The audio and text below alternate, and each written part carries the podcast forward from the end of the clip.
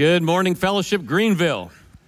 So good to see you this morning. Um, uh, if this is your first time here at Fellowship Greenville, we want to uh, extend a special welcome to you. We're glad you're checking us out this morning, and uh, we hope you feel right at home. One of the things that we want you to know about us is that most often on a Sunday morning, you'll find us teaching through whole books of the Bible, and uh, we do that for two reasons.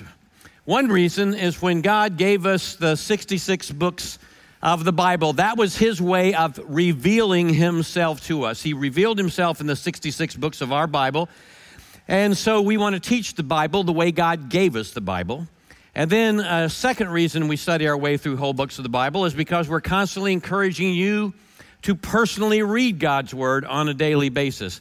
One of the things that you can do if you don't have a plan, we have a plan called the Community Bible Reading Plan. This is a schedule of readings that go that we'll be going through throughout the year. These are available out in the Commons. It's a really simple plan. Uh, you read a couple of chapters a day. You write down your biggest takeaway, and then you uh, share that takeaway via text with a group of people who are all who that you have uh, you know, solicited to become a part of a group that you want to be in. You make up your own group. And so you read through the plan with them and you share your insights.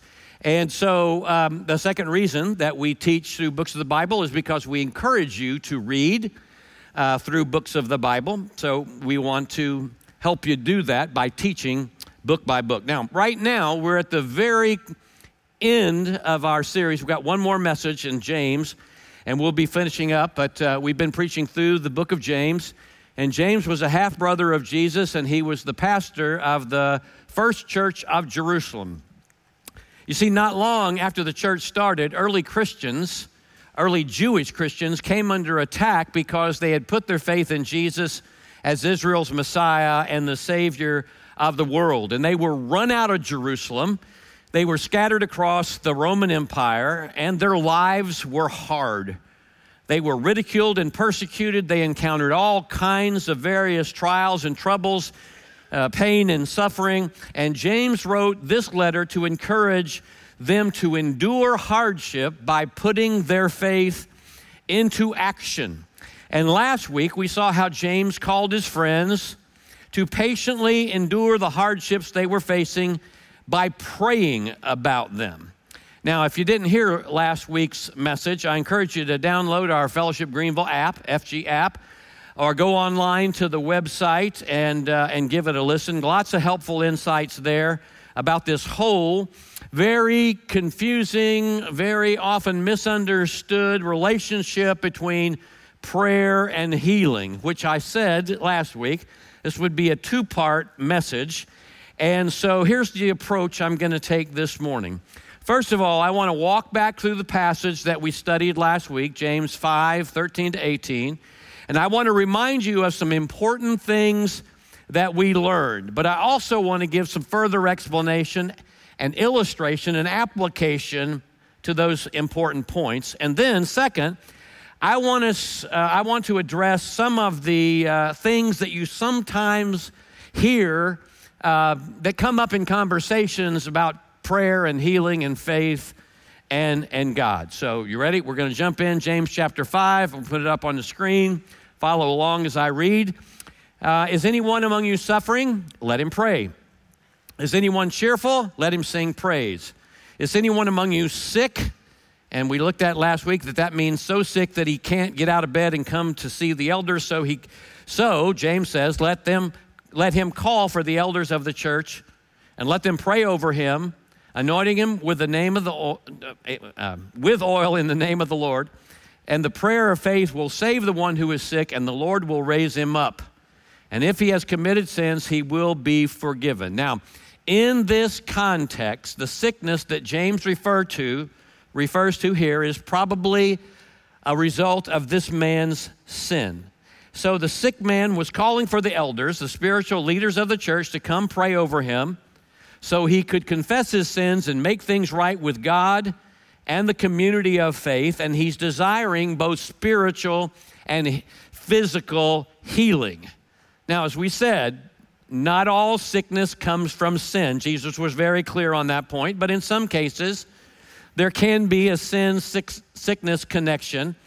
But the fact that James says right here, if he has committed sins, implies that not all sickness is the result of sin. So there may be times when you simply want the elders to pray for you and for your healing, and so you can call them. And then James goes on to say, actually, if you do what I'm going to say next, it may be very rare that you need to even call the elders.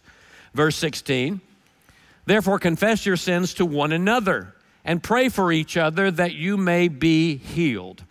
He says, if you're doing life with a few friends, if you're in a small group of folks with whom you can share your struggles and your doubts and your sins, a small group of friends who you know them and they know you intimately, and you pray for one another, then he says the prayer support you receive in a community like that will be more than sufficient for you to experience God's healing grace in all of its fullness. See how verse 16 says you don't necessarily need special kinds of spiritual leaders praying for you. You can, but all you really need is just a few people praying with you and for you. So, verse 16 says, We can do for each other what the elders do for the sick man. We can pray powerfully for each other. And then James goes on in verses 17 to 18 and he gives us a story about Elijah that makes these two same points. Verse 17 Elijah was a man with a nature like ours. Yep, he was God's prophet, but James is making the point that Elijah was just like us. He walked with God just like we walk with God. He's saying his prophet status didn't make his prayer any more effective than your, your, your average Joe or Jane Christian who loves God and seeks to live out God's will in their daily life. Verse 17 Elijah was a man with a nature like ours. He prayed fervently that it wouldn't rain, and for three years and six months it didn't rain on the earth. Then he prayed again, the heaven gave rain, and the earth bore its fruit. So again, James implies in this statement that you don't need great numbers of people praying for you.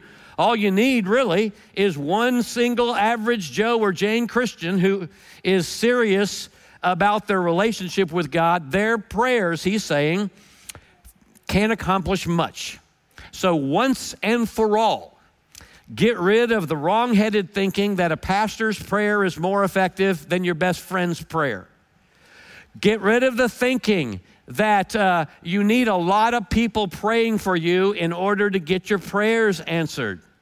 Verse 15 says, One man's prayer is very powerful. And verse 16 uses the Elijah story to make the point that a small community of people who pray faithfully and fervently, their prayers are very powerful. Now, years ago, there was an article in Leadership Magazine entitled Beyond Prayer Request.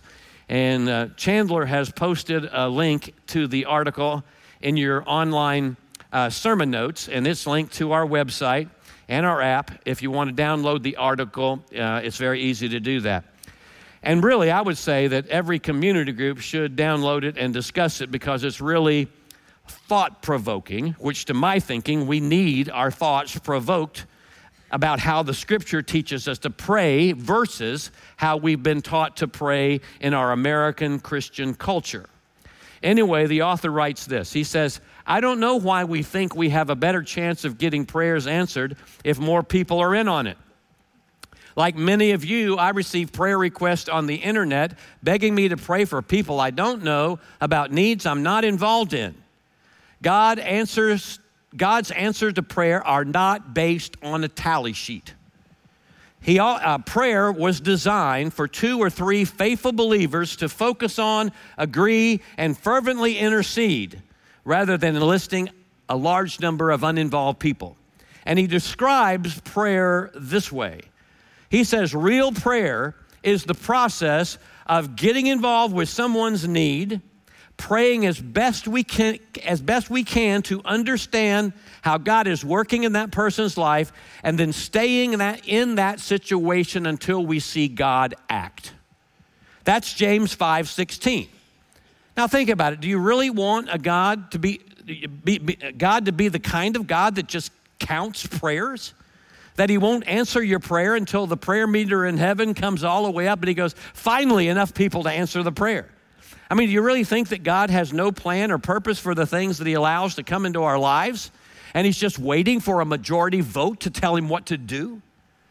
Um, there's absolutely no scriptural evidence to support the thinking that the greater the number of people praying, the greater the chance you have of getting that prayer answered. None, absolutely none. So, prayer is not about having very spiritual people pray for you. It can be, but that's not, that, that, that's just a, a part of it. It's not about how many people pray for you. It's about, the issue is getting involved with someone's need praying as best you can to, det- to understand how God's working in that person's life, and then staying in the situation until we see God act. And that means we should all be in a community of people who are open and honest with their sins and struggles. We should all be in a group, involved in a small group of friends with whom you can talk about what God's doing in your life and what you need Him to do in your life.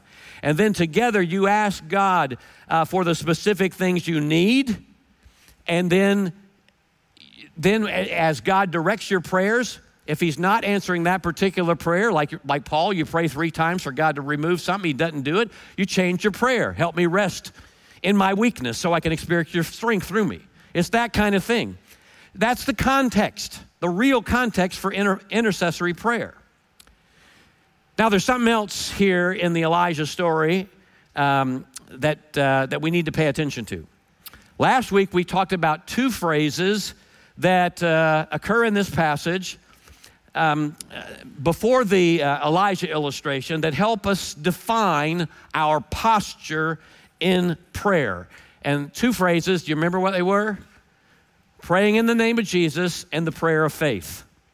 And uh, let me just review these quickly. We said last week that praying in the name of the Lord is prayer that is in keeping with how Jesus did ministry, how he lived and did ministry. He, Jesus, looked for where the Father was working so he can join him in his work. And essentially, it's the same thing. Listen, it's the same thing as praying for God's will to be done. Now, I've had people tell me over the years that uh, if you pray and ask God for something, but then you tack onto the back of the prayer, Lord, your will be done, they tell me that that negates everything you just prayed for because it doesn't show faith that God will give you what you ask. And that, that, that thinking is based on a, on a couple of wrong assumptions. The first, the, the, the wrong assumption is that that prayer, the goal of prayer is that I get God to give me what I want. That's all prayer is. It's me talking to God so I can get what I want from Him. The second thing, uh, the second assumption is saying that if I get all my words right, then God will answer my prayer. So if I pray in His name and I pray under the blood and, and all of these Christianized American phrases that we pull out and load into our prayers, and we get all of our prayers right, then God will answer our prayers. That's not true. Listen, prayer that does not stand in a posture of submission to God's will is not prayer in Jesus' name. It's prayer in your name because my wants and my agenda mean more to me than what God might want to do. So, prayer in Jesus' name is prayer that's in keeping with how Jesus lived and did ministry. Uh, and what Jesus did, he looked for where the Father was working so he could join him there.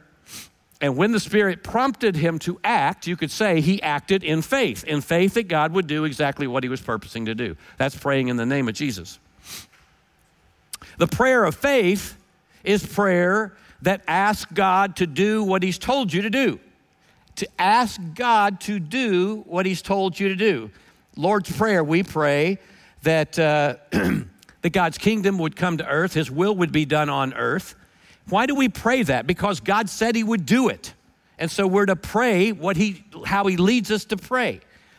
And so if the Spirit prompts us to pray in a certain way, then, like Elijah, we pray earnestly and fervently for God to do what we believe He told us to do, and we stick with that prayer until we see it through. If that doesn't have to happen after some time of prayer, we ask God to show us how we should pray differently than we're praying. Look back at verse 17 one more time. Elijah was a man with a nature like ours, and he prayed fervently that it wouldn't rain for three and a half years, and it did not rain on the earth. And uh, he prayed again, and the heaven gave rain, and the earth bore its fruit. Now, you see that phrase, prayed earnestly. What that literally, how that literally translates is he prayed with prayer. Like, what? Prayed with prayer, as opposed to what? As, opposed to praying with words, simply praying with words. And this ties back to the prayer of faith, uh, prayer offered in faith in verse 15. Fervent prayer we could say, persistent prayer here in this verse refers to prayer that comes from knowing something of what God wants to do. It's spirit prompted prayer. And when God shows you what He wants to do, you stick with it, you keep praying about it until you get His answer. God told Elijah he was going to stop the rain, and Elijah prayed for the rain to stop. And it didn't rain for three and a half years. Then God told Elijah he was going to send rain, and Elijah prayed for God to send rain.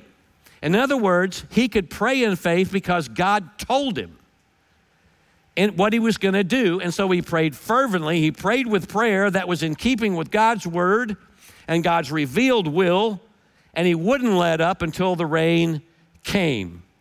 Let me read you that part of the story. He, he goes to Mount Carmel after God says, I'm going to send rain. He goes up to Mount Carmel. It says that he bowed low to the earth, he prayed with his face between his knees. And it says that Elijah said to his servant, Go and look toward the sea for rain. The servant went and looked, and then he returned to Elijah and said, I didn't see anything. Seven times Elijah told him to go and look. That's what James is referring to as fervent prayer. He was persistent in asking God to do what he said he would do. And finally, the seventh time, his servant said to him, I saw a little cloud about the size of a man's hand rising from the sea. Then Elijah shouted, Hurry to Ahab and tell him, Climb into your chariot and race back home. If you don't hurry, the rain will stop you. And soon the sky was black with clouds, and a heavy wind brought a terrific rainstorm. That's fervent prayer. That's persistence in prayer. Praying for what you know is God's will until God answers that prayer. And the Elijah story makes that point perfectly. Elijah didn't pray with words, just pray with words. He didn't just pray for what he wanted or the people wanted, he prayed with prayer in line with what God said he would do. So, what do we say? Real prayer, praying with prayer, is the process of getting involved with someone's need, you and a few other people, and praying as best we can to, to understand how God is working, and then praying for that and staying in the situation until we see God act. Now, this was brought home to me several years ago. Um, I had recently read the article Beyond Prayer Request, and it was thought provoking. And I was asking God to show me how uh, I, we could put this into, into practice uh, in the church. And uh, it just so happened the elders and pastors uh, went away on a retreat. And, and in that meeting, one of the elders at the time, a man named Eric, asked us to pray for his tinnitus, a problem with the ringing in the ears. And and tinnitus can be mild. I have a mild, a mild tinnitus problem. Um, I never hear silence. If you can hear silence, you understand what I'm saying. Uh, it always sounds like I've been to a rock concert, and uh, but it's not severe. But tr- tinnitus can become so severe that it can lead to deep depression, and even some people have committed suicide because it's something you can't ever get away from. And so Eric's tinnitus had become extremely severe, and he asked the elders to pray. And the elders uh, uh, and pastors prayed with him, anointed him with oil. And uh, we asked Eric if God had uh, used this illness to reveal any sin in his life, and he wasn't aware of anything like that. And so we prayed uh, for healing, and we asked God to show us what he wanted to do in Eric's life. And when we finished our time in prayer, we walked outside, and I don't remember which elder or which pastor said this, but um, the, somebody said, Does anybody have the sense that God wants to heal Eric? And I said, I do. And, then, and two or three other people said, I do. And so several of us, about four of us, felt that the Spirit had prompted us to pray for God to heal Eric's tinnitus. And we began to meet every Tuesday every afternoon at four o'clock, we met together to pray and ask God to heal Eric. Different ones of us came each week, but there was a few of us that consistently showed up week after week after week, and we had this confidence that God would see Eric through this. We didn't know when, we didn't know how long it would take, but the Spirit seemed to prompt us to pray for healing. And each week when we came together, we would talk, and Eric would share his struggles. Uh, sometimes he, he struggled with feeling that God had abandoned him. Um, uh, he, he confessed how he, he, he wasn't always handling the tinnitus very, very well. And uh, he talked about the disappointment of going to doctor after doctor and getting different answers and, and the discouragement of how nothing seemed to be working. But week after week, we asked God for healing and we asked God what else He would like to do for Eric. And we saw God answer many prayers in those week by week prayers for wisdom and guidance and strength and the ability to uh, trust God no matter what or how long it took. And ultimately, we saw God answer our prayers. And through medical means, Eric was able to regain the uh, normalcy in his life, and he still uh, functions normally today. Now, that's what I came to see both scripturally and experientially as praying in faith and praying in the name of the Lord. That's, that's, that's, that's, that's what I came to understand as praying with prayer, spirit prompted prayer. And it fit perfectly with James 5. It fit perfectly with what I'd learned in Beyond Prayer Request.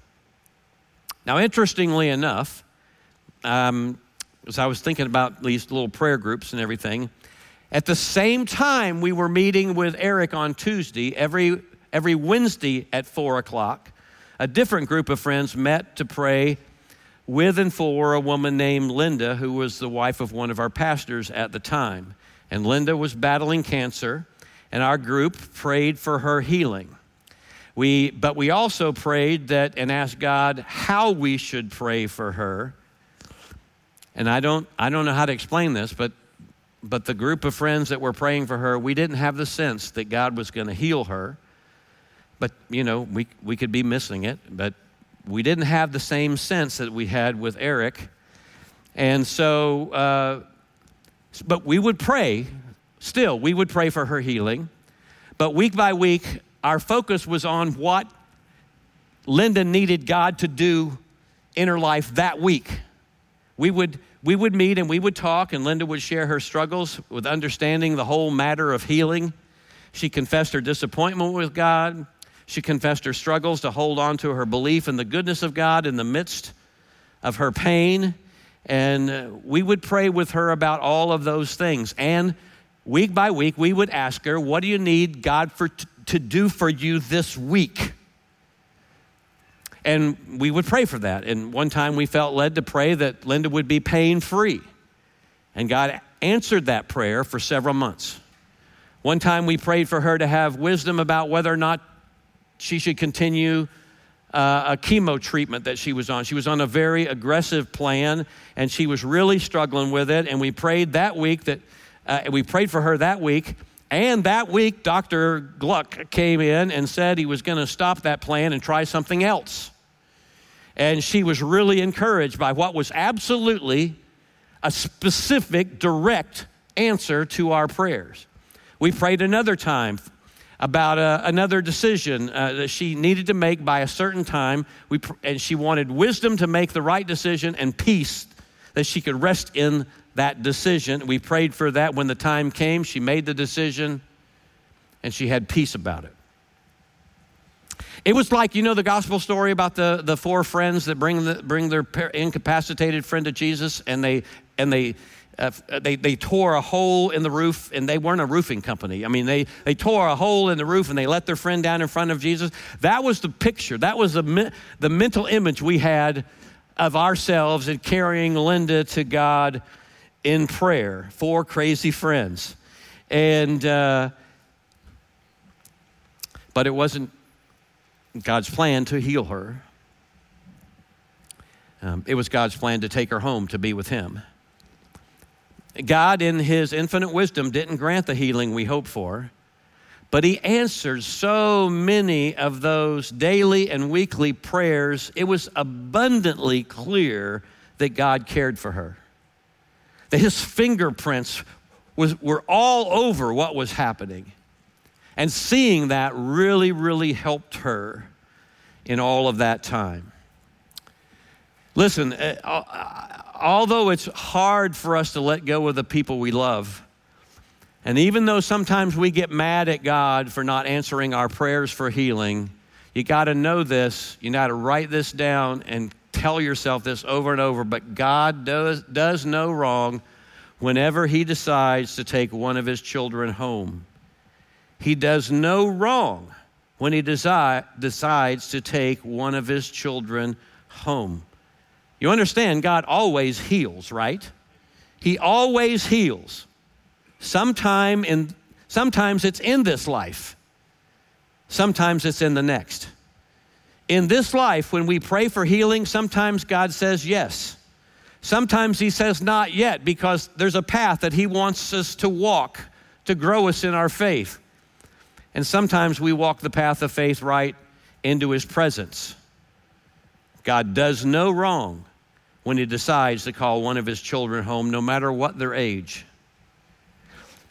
I mean, heaven is what we're all longing for, right? And, and being in the face to face presence of Jesus is better than anything this world offers. It's just hard for us to let go. I got this email from a woman after last week's message that um, shows in real life how this is put into practice. I asked her if I could share it, and she graciously said yes. She said, Your sermon today touched my heart because my husband struggled with so much pain for three years with no option for relief, and it stopped him from enjoying life. I prayed, and others did, for God to take some of the pain away. He didn't.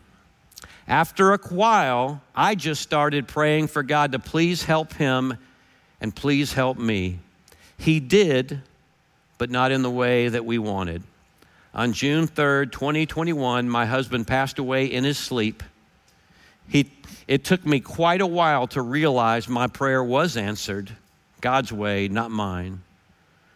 No more pain, and now he's smiling that beautiful face at the face of God. Thanks for the encouraging message. Doesn't, doesn't that story, she, she's lived out what we're talking about. And can you hear the peace? That she has. Her heart full of sadness, full of joy, resting in peace. She prayed for the pain to be removed. When it wasn't, she changed her praying for God, just help us. Just help us. And one night her husband went to sleep and woke up in, and woke up in the presence of the Lord.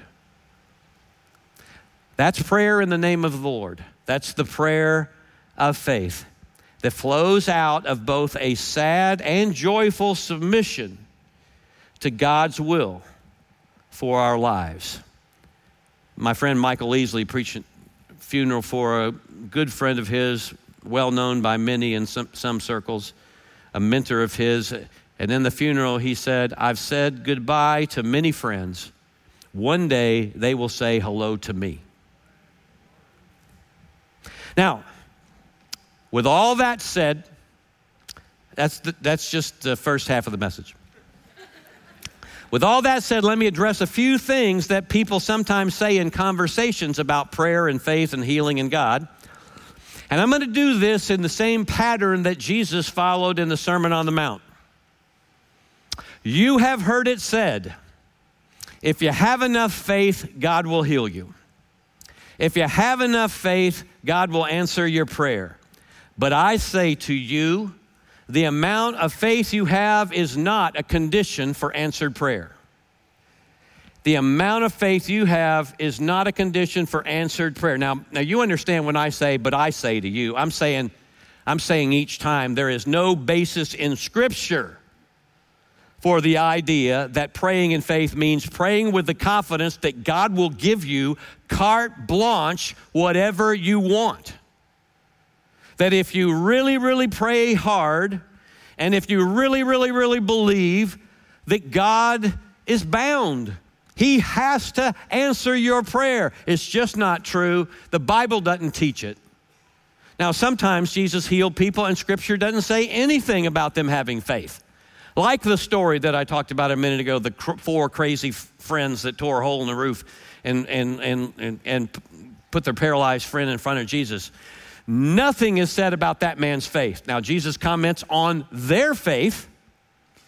So, if someone ever says to you, Well, God hasn't healed you because you don't have enough faith, then you say to them, Why don't you have enough faith for God to heal me?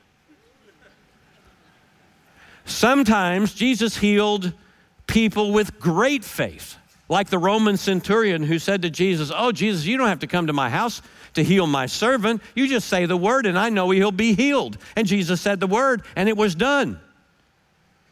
Jesus marveled at his faith.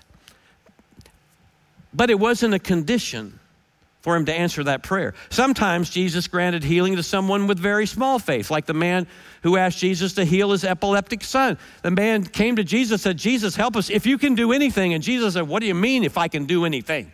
Everything is possible to the one who believes. And the dad says, Lord, I believe, help me in my unbelief. That's not much faith. But despite his grain of mustard seed size faith, Jesus healed the man's son.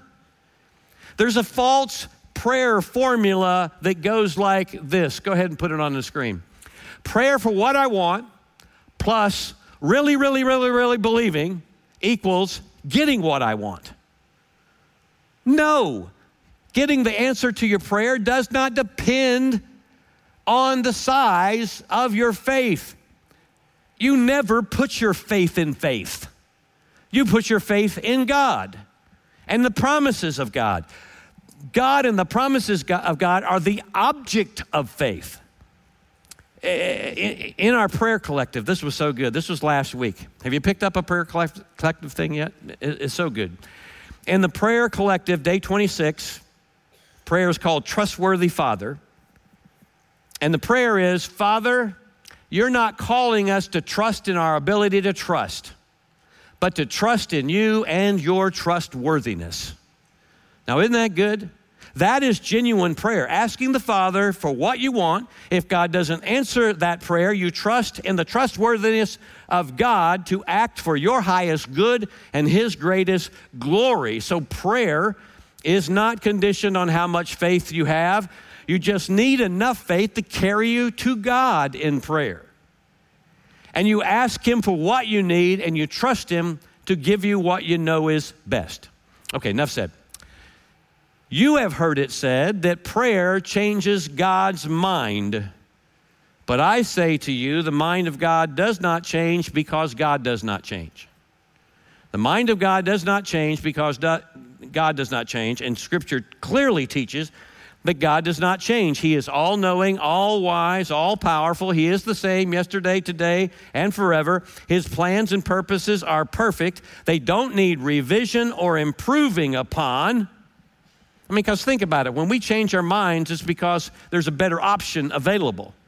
And to say that God changes his mind would mean that God hasn't considered all the options. And somehow his plans and purposes are not perfect.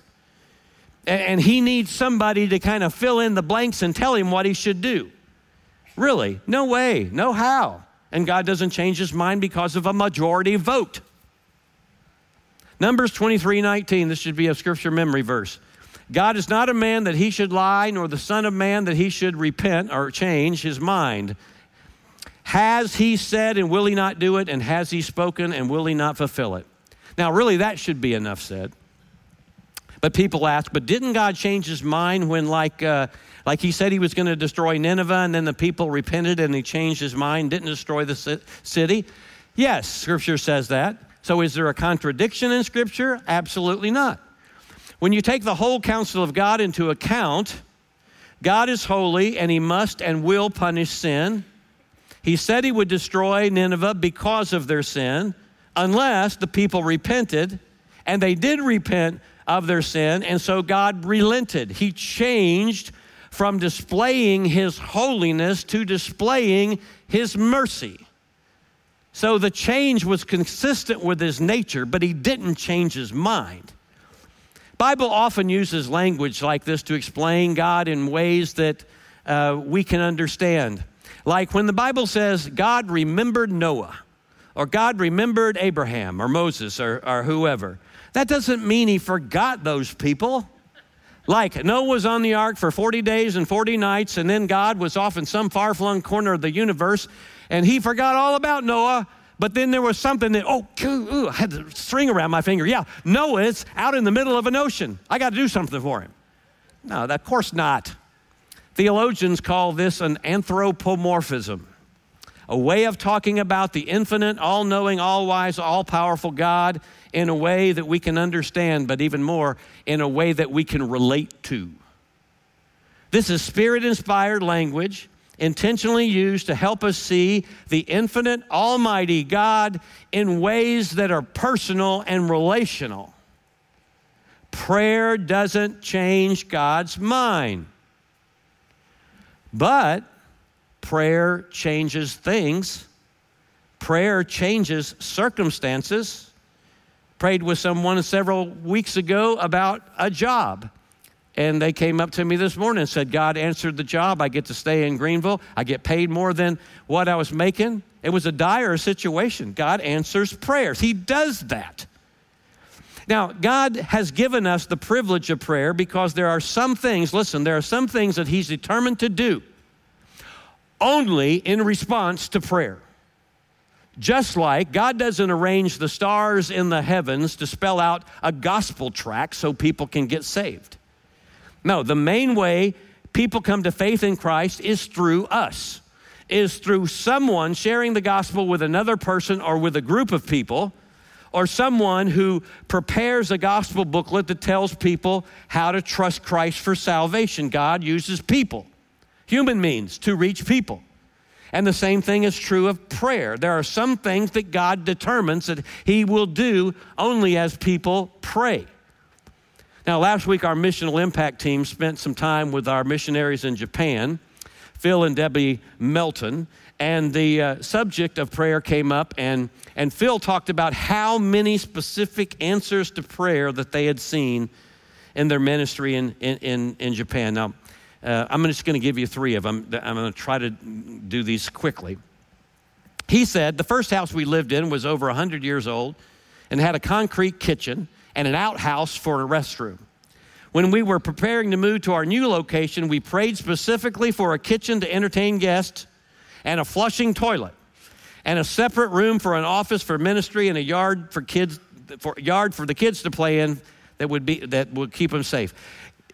God gave us in addition to all that two toilets, an office above the garage, a park across the street from our house where the kids play every day, and affordable rent. He says, For three years we prayed for land for Camp uh, Rafayada, which, he says, we named and begun purchasing supplies for before we had land. So he's pr- this is praying in faith. God had laid this on their heart. They're praying in faith. We prayed for enough land for a camping area and also uh, a recreation area, specifically divided by a creek. They're pray- praying for land that was divided with a creek flowing through it. I don't know why. They, that's what they prayed for. And we prayed for electricity and water to be available at the campsite and that it would be large enough to host 120 people. In addition to all of those above specific answers to prayer, God gave us property that had a public sewage line and that already came through the property, and an athletic field, and lighted tennis courts kept up by the government, which we could use at any time right across a creek from the campsite property. We saved money for six years to buy property to build our Filipino ministry church building. And then we prayed for another four years for land that was large enough to build a 200 seat church, uh, 200 seat church building and, and, and enough parking for that church. We found four different plots of land that would have been suitable for our church, but each one of them had drawbacks, but we thought we could overcome them. But one at a time, over a period of four years, each of the properties fell through after about a year of negotiations for the property. Two were sold to someone while we were negotiating. But each time a potential property fell through, we would always say, That's not God saying no. it's God saying, I have something better. And it was true. After four years of prayer and searching and negotiations and rejection, seven years ago, we were, we were taken to some land that had actually been for sale for that whole four years. We made an offer for about a third of their asking price, which is already about a third of the asking price for land in that area, and they accepted our offer within two weeks. Parking for over 40 cars, an existing building that we re- renovated for immediate use as a church, and land for recreation, as well as our new church building, which was constructed with the help of Jim Starr and a, and a group from Fellowship Greenville. Within 18 months of purchasing the property, we were worshiping in land and a building that was more than we could ever think or ask. God answers prayer. God answers prayer. Prayer changes things. You know that. So pray. Ask God what you need.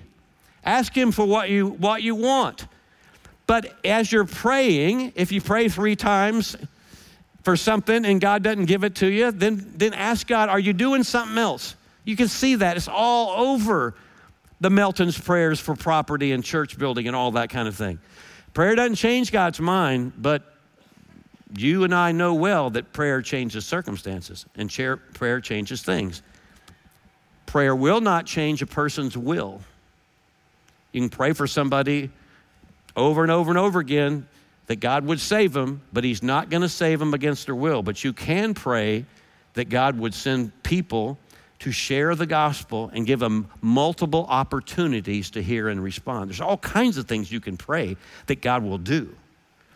All right, finally, you have heard it said, you need to be persistent in prayer in order for God to answer your prayer. But I say to you, no. Scripture doesn't teach that either. I mean, I hear you, I hear you, like, oh, but it's very loud. But Charlie, what about Jesus' parable about the friend that comes to his grumpy neighbor at midnight and says, I got an out of town guest here. I don't have any food to feed him. You please give me some bread. Give me three loaves of bread.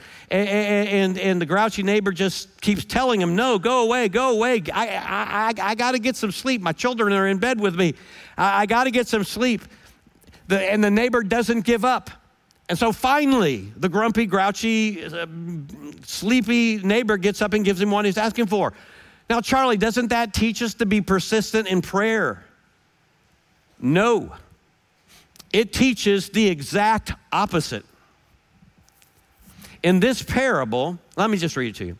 And Jesus said to them, Suppose one of your, you, suppose you have a friend and you go to him at midnight and you ask him, Friend, lend me three loaves of bread, for a friend of mine has arrived on a journey and I have nothing to set before him. And he answers from within, Don't bother me. The door is shut. My children are with me in bed. I can't get up and give you anything. I tell you, though he will not get up and give him anything, but because of his friend's shameless impudence, the audacity of being persistent, he will rise and give him whatever he needs. So I tell you, ask and it'll be given to you. Seek, and you'll find. Knock, and it'll be open to you. For everyone who asks receives, and the one who seeks finds, and to the one who knocks it'll be open. What father among you, if his son asks for a fish, will instead give him a serpent? Or if he asks for an egg, will he give him a scorpion? If you then, who are evil, know how to give good gifts to your children, how much more will your heavenly Father give, you, give the Holy Spirit to those who ask him? Now I hear you. You're saying, well, see right there. It says it. Ask, keep, and keep on asking. Seek, keep on seeking. God will give me what I want. That is not what this is t- uh, teaching because in this parable, Jesus is teaching us about God, not the widow.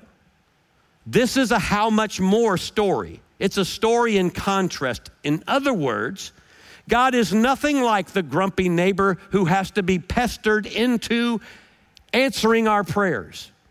You don't have to hound God to move him into action. You ask for and you seek and you knock and you will get an answer because and this is the heart of the parable. The end is the part uh, the heart of the parable because your heavenly Father knows how to give good gifts to his children. The greatest gift being the Holy Spirit. And he's not talking about receiving the Holy Spirit when we trust salvation. He's talking about the daily ministry of the Spirit. God has given us His Spirit, the Spirit who prompts us when we pray, the Spirit who intercedes for us when we don't know how to pray, the Spirit who gives us wisdom and guidance and strength to endure hard times as we lean into Him. This is not a parable about how we should pray, it's a parable about how God will hear and answer you when you pray. Jesus teaches us how to pray in the first four verses of what we call the Lord's Prayer. And I'm not going to read that to you, but I'm going to give you a thumbnail sketch of what he's saying in the Lord's Prayer. Jesus says, first of all, pray for God's preeminence. Ask that God's name would be revered and honored in all the earth. Ask that you would live your life every day for the honor and glory of his name. That's the first part. We ask for his preeminence because we're so self absorbed. Pray for provision. Ask God to give you what you need each day to, for God to provide your daily needs. And because of your faith in Jesus, ask that, that you would experience the grace of ongoing forgiveness as you daily humble yourself and confess your sins and repent of your sins. And we ask for his provision because we're so dependent on him to give us what we need. Pray for protection. Pray that, he, that uh, God would protect you from all evil. Pray that He would not allow you to be tempted beyond what you're able to resist. We pray for His protection because we're so fragile. That's the pattern Jesus gives us as to how we are to pray. And He's telling us in this parable that God never tires of hearing your prayers for these kinds of things. In other words, God is not like some grumpy neighbor who says, Would you quit worrying me to death with all of your piddly requests for your trivial pursuits? I mean, can't you see that I got a big universe to run here and I've had enough of listening to your troubles over and over again? Leave me alone. I need some rest. God's not like that. This is a parable about God's willingness and availability to hear and answer our prayers for His preeminence and His provision and His protection. This parable is about the trustworthiness of your all knowing, all wise, all loving, all powerful Heavenly Father who always hears and answers your prayers as a good father knows best and trusting that His best is best, especially when His best is different than what you're asking for. That's the big idea of the parable. Our good, good Father never gives us serpents and scorpions, only good gifts. And He's always awake and attentive in all of your midnights.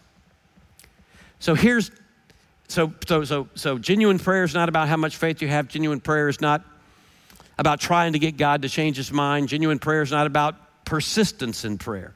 Genuine prayer is this genuine prayer is our expression of heartfelt dependence on God to do for us what we cannot do for ourselves. And it's trusting in the goodness of God to answer your prayers as He knows best.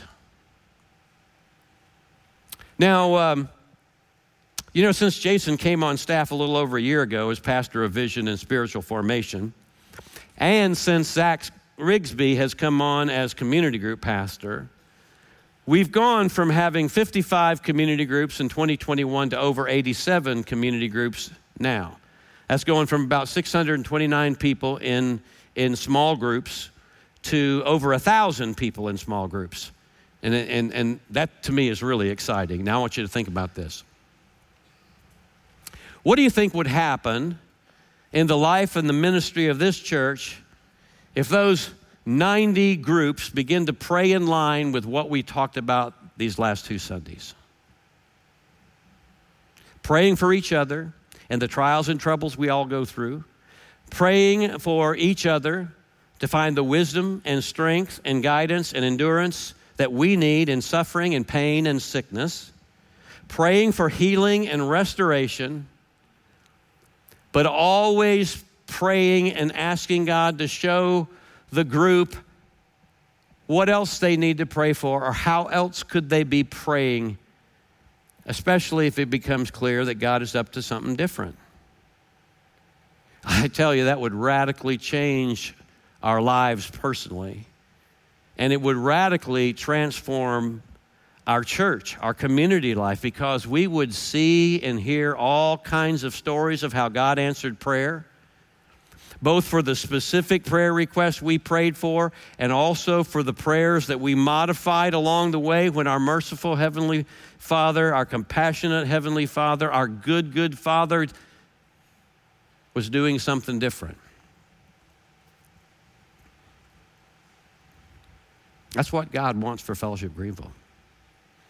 For you to be in a community group, a small group with four crazy friends, and you tear a hole in the roof of heaven, and you lay your request down in front of Jesus, and you watch for how He's going to answer those prayers. Would you bow with me? Take a moment to sit in silence before God. Just, just take a moment, take a breath.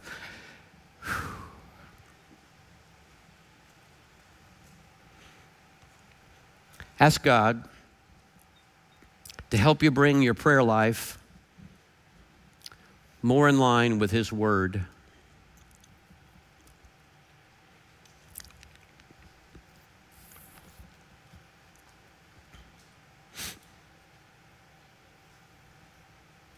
Thank God for the privilege of prayer.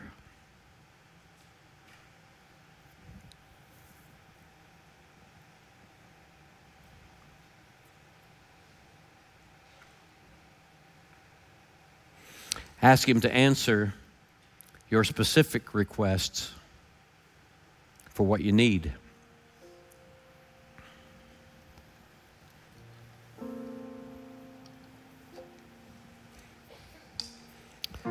But ask God to answer all your prayers in the way He knows best. So you can always say, It is well with my soul.